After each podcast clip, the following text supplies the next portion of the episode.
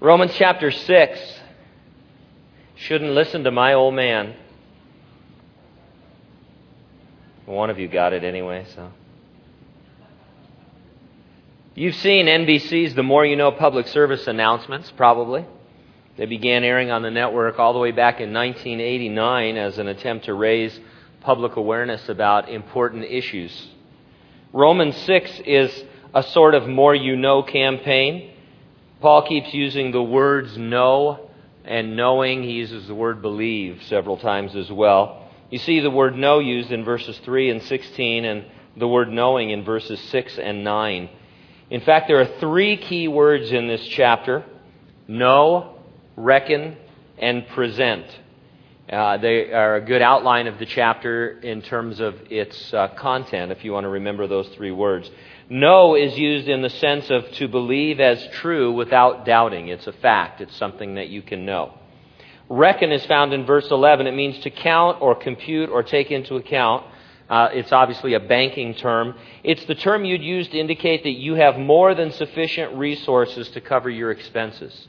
And so if you go out uh, after study tonight and you want to buy something, uh, you can reckon that you have enough money because you know what's happening in your bank account. You've got plenty of money. Present is found in verse 13, and it simply means to yield. Now, Paul was saying that when you take into account what you know to be true, you're going to find that you can yield to God rather than to sin. That's, the, that's this whole chapter in a nutshell. And so when you uh, uh, uh, take into account what you know to be true, you're going to find that you can yield to God rather than to sin. Or we could put it this way you cooperate with God in His work of sanctifying you day by day, making you more like Jesus, making you holy day by day. And so let's see what it is we are to know. It's really pretty remarkable. He says in verse 3 Do you not know that as many of us as were baptized into Christ Jesus, were baptized into his death. The idea behind the Greek word for baptize is either to immerse or to overwhelm something. The Bible uses this idea of being baptized into something several different ways. When a person is baptized in water, for example, that's kind of the first thing that we think about. They are quite literally immersed with water. When they are baptized with the Holy Spirit, as they are in Acts chapter 1, they are spiritually immersed with the Holy Spirit. We speak of Him being poured out upon them.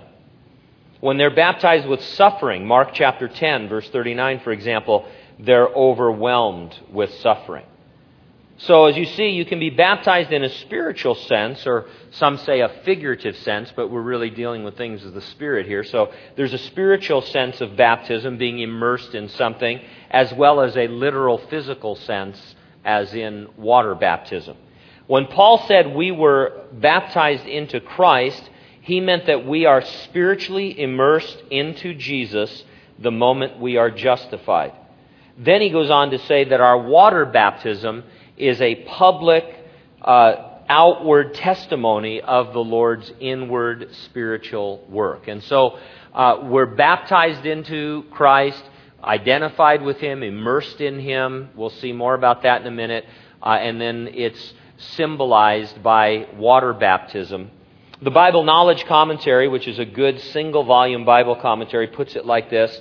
Those guys say, By faith, believers are baptized or placed into Christ and thereby are united and identified with Him.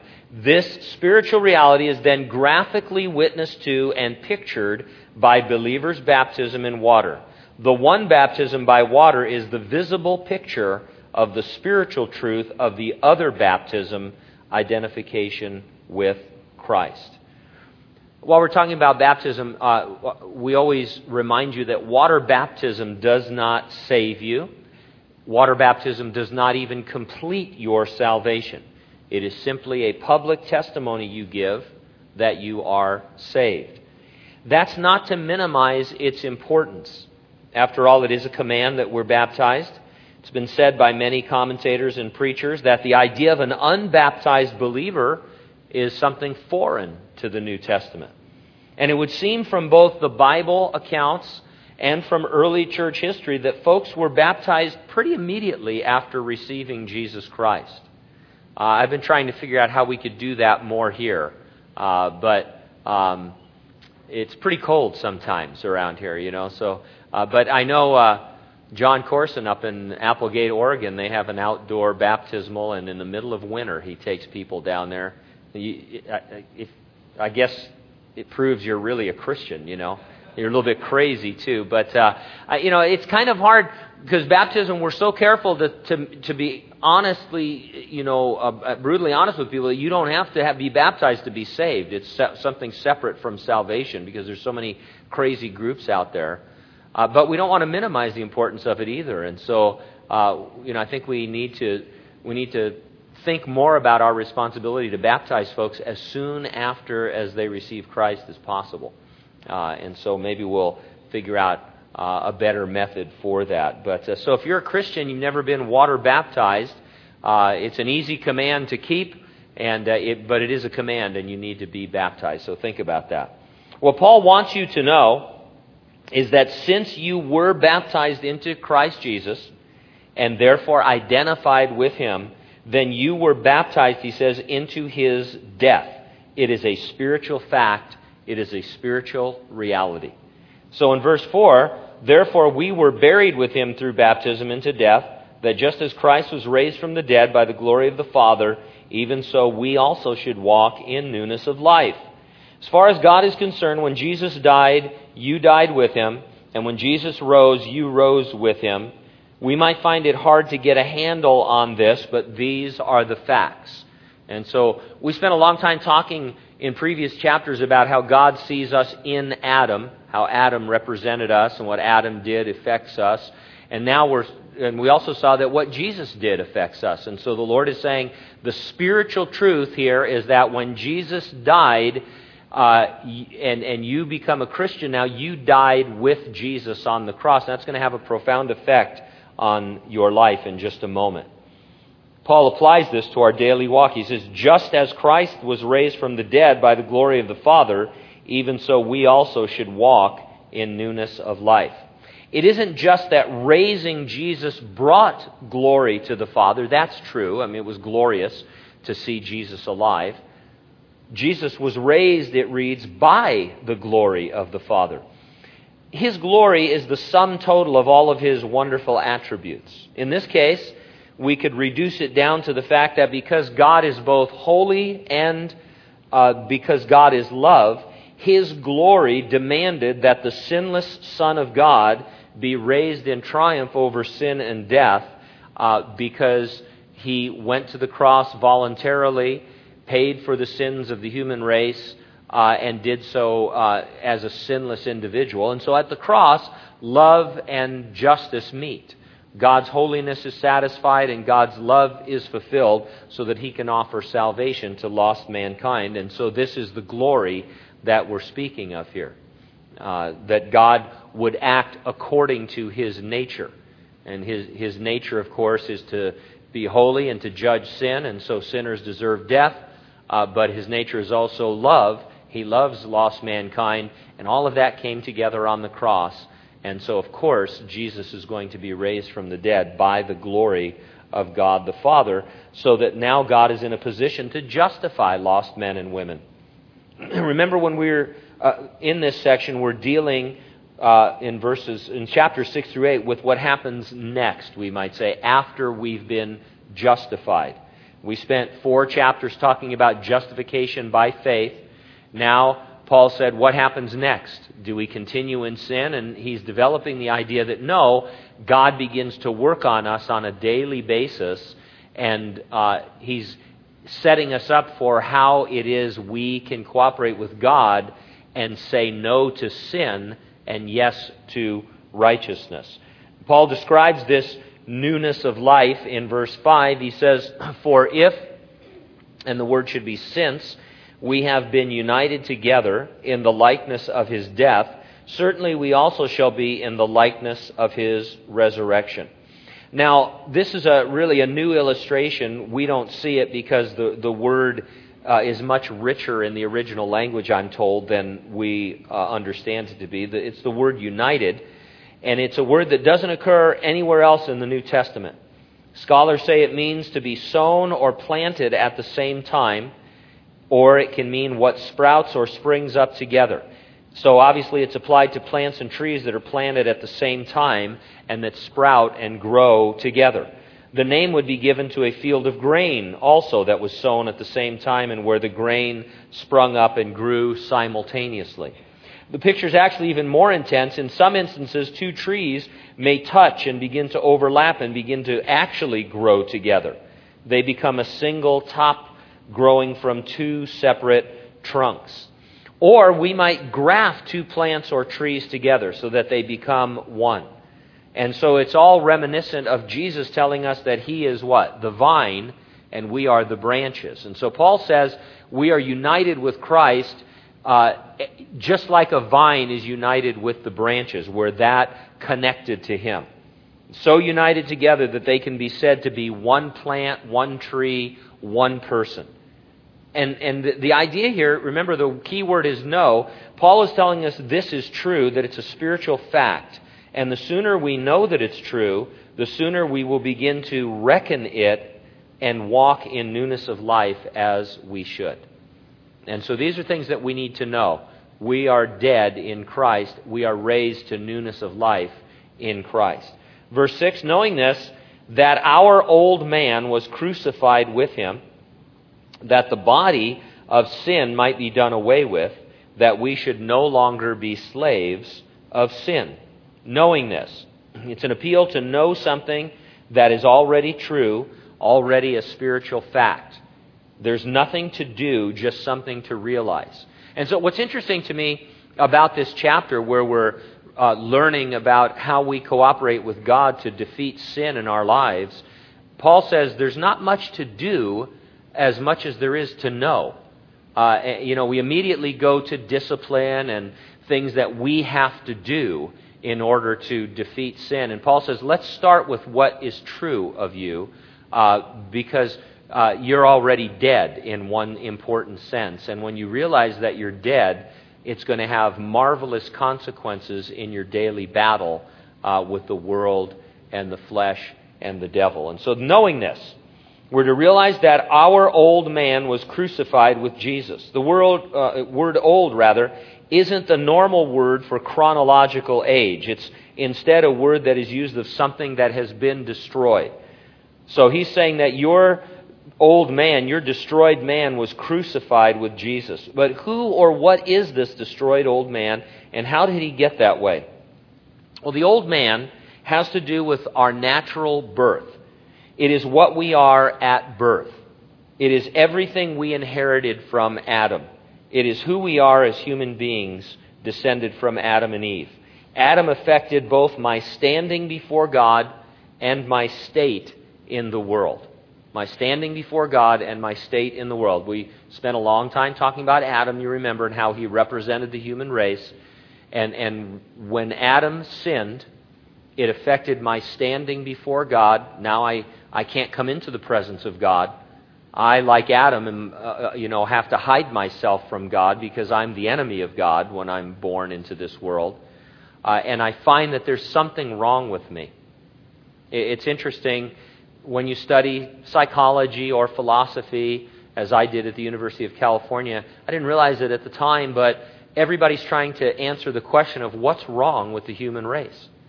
Uh, very rarely does somebody come along and say, well, let's study normal people and see what's right with the human race because there's so few normal people.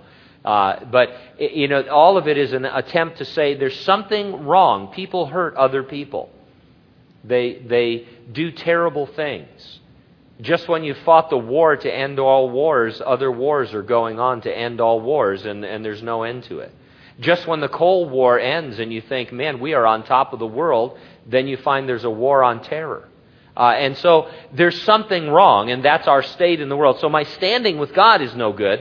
Uh, I, you know, I, I don't. I don't know God. I, I'm separated from God, and I find that my, there's something actually wrong within me as well. And so, my natural state and standing as a human being is what is meant by the old man. It's what I was born in Adam. Now, in chapters 1 through 4, we saw how my natural standing gets changed by God when I believe in Jesus Christ. I'm no longer in Adam, I'm in Jesus, and that gives me a new standing, a new position. And so, uh, Paul sees me, or God sees me as, as being in Jesus now. Uh, uh, sort, and, and he even calls Jesus the second man. And so Adam was the first man, he was fleshly of the world. Jesus is the second man. He's heavenly, he's eternal, and I am now standing with him. And so when God sees me, when he sees you, if you're a Christian, if you can wrap your head around this, he sees you in Jesus Christ, loves you just as much as he loves his own son, Jesus Christ. You have all the access and uh, you know uh, to God that his son, Jesus Christ, has. So here in Romans 6, Paul seems to be focusing on my natural state or as we sometimes say, my sin nature. So he dealt with my standing in the first four chapters. I've been justified. Now, what about the state that I'm in? Do I continue in sin? What about my sin nature? Well, here's the point. Because my old man was crucified with Jesus and is dead, the body of sin might be done away. That's a mouthful. And here's what it means the body of sin is not the old man. Now, I hope you're following this. It took me years to figure it out, uh, and I'm still don't know if I complete. But it, there's a lot going on here. There's the old man, what we sometimes call our sin nature, my natural state as a human being. That's been crucified. That's dead. That the body of sin might be done away with. So there's two separate things, two distinct entities. What is this body of sin? Well, it is what is elsewhere called in the Bible the flesh, what we commonly call the flesh. What is the flesh? Well, it's a little hard to define, and commentators are all over the place. It's not the physical body itself. It involves my physical body. It, that's how I interface with sin. That's how I interface with the world. But the physical body has needs, and they are neutral. And so it's not just the fact that I have a body, because after all, in eternity, I will have a physical body as well. But it will not have the flesh It will be made of flesh. Uh, you know, this is why the terminology struggle. You know, I'm going to have a body forever, but I won't have the flesh. I won't have the body of sin. The flesh is something I find at work within my physical body. The best I can say is that it's a tendency, an inclination, impulses to use my physical body in sinful ways. And those of you who came to know Christ later in life, uh, immediately you sensed a struggle between the flesh and the spirit. You found that there was a new man within you, a new nature that was open to God and seeking God and in love with God, but that there was also this other principle at work still leading you to sin. Uh, and sometimes we refer to that as the old nature. And, and uh, you know, I still do too, but technically, that's not really the sin nature. The sin nature has been killed. The old nature has been killed so that the body of sin might be done away with.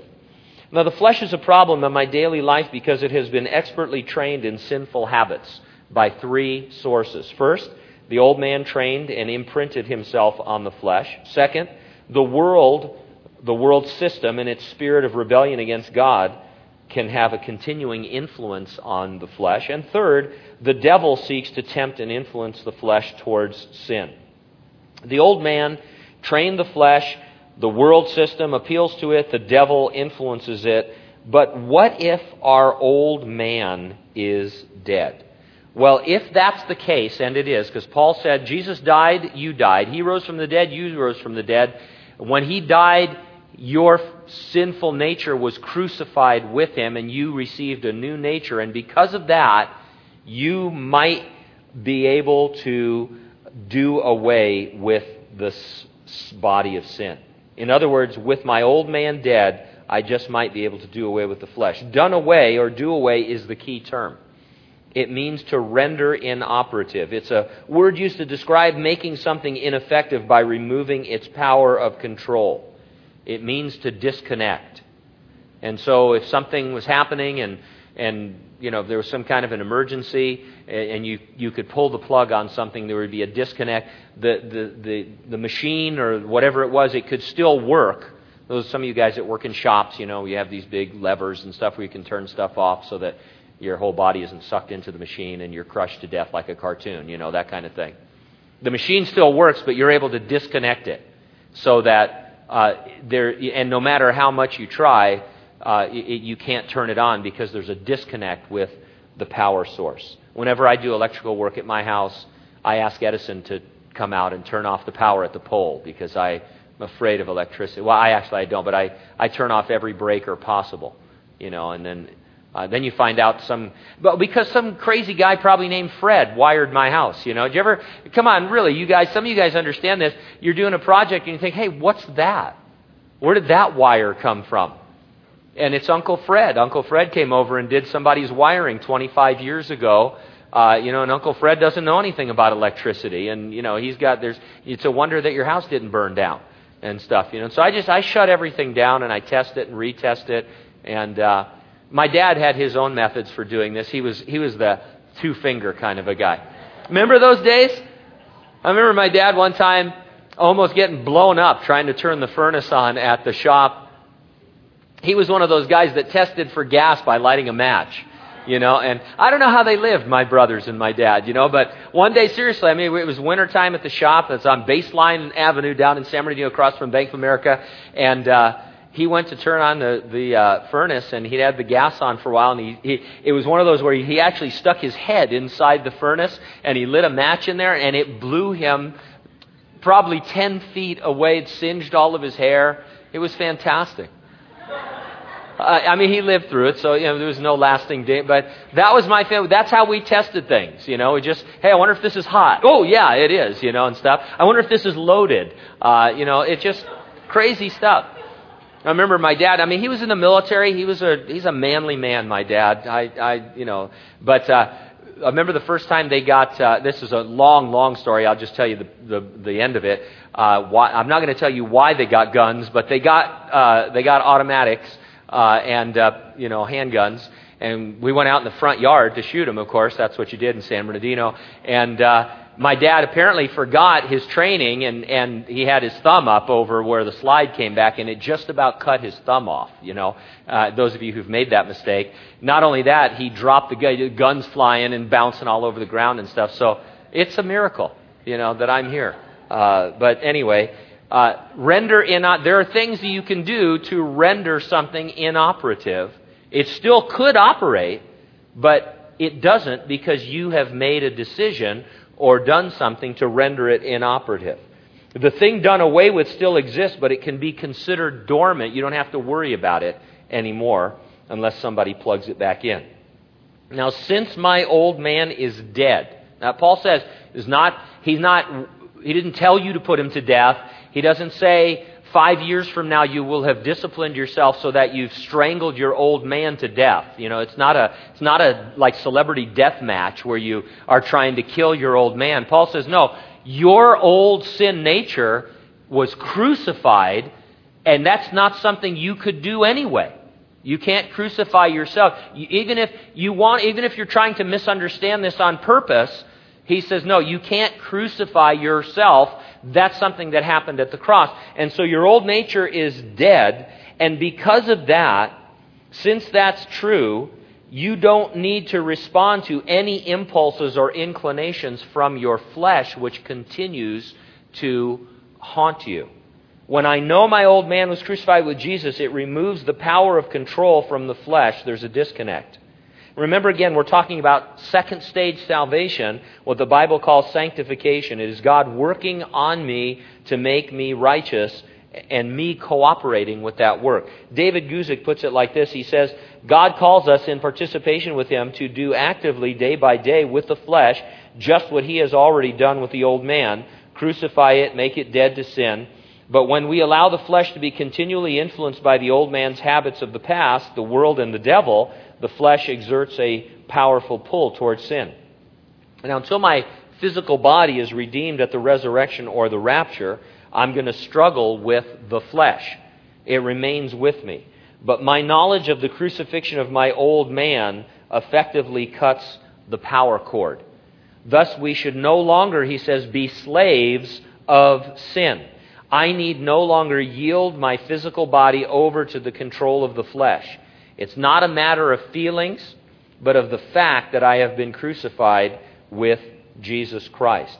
And verse 7, he says, For he who has died is freed from sin. This is an, another metaphor. I, have been trying to find out if anybody has ever calculated how many metaphors Paul uh, used in his ministry. I mean, he's got illustrations like crazy. He suggested that the flesh be seen as a master that enslaves me to sin. In the Roman Empire, death freed a slave from his master's control. Obviously, in any empire it would, but in the Roman Empire, certainly it did. The master could bark all kinds of orders, but the slave could no longer respond because he or she was dead. In the 1960 film Spartacus, Kirk Douglas played the escaped slave who led a brief but widespread rebellion in ancient Rome. At one point in the movie, Spartacus says, Death is the only freedom a slave knows, and that is why he is not afraid of it. We are set free from sin, Paul says, singular, from the sin nature, because the old man has died with Jesus on the cross. I'm no longer his slave. Instead, a new man, a free man, lives.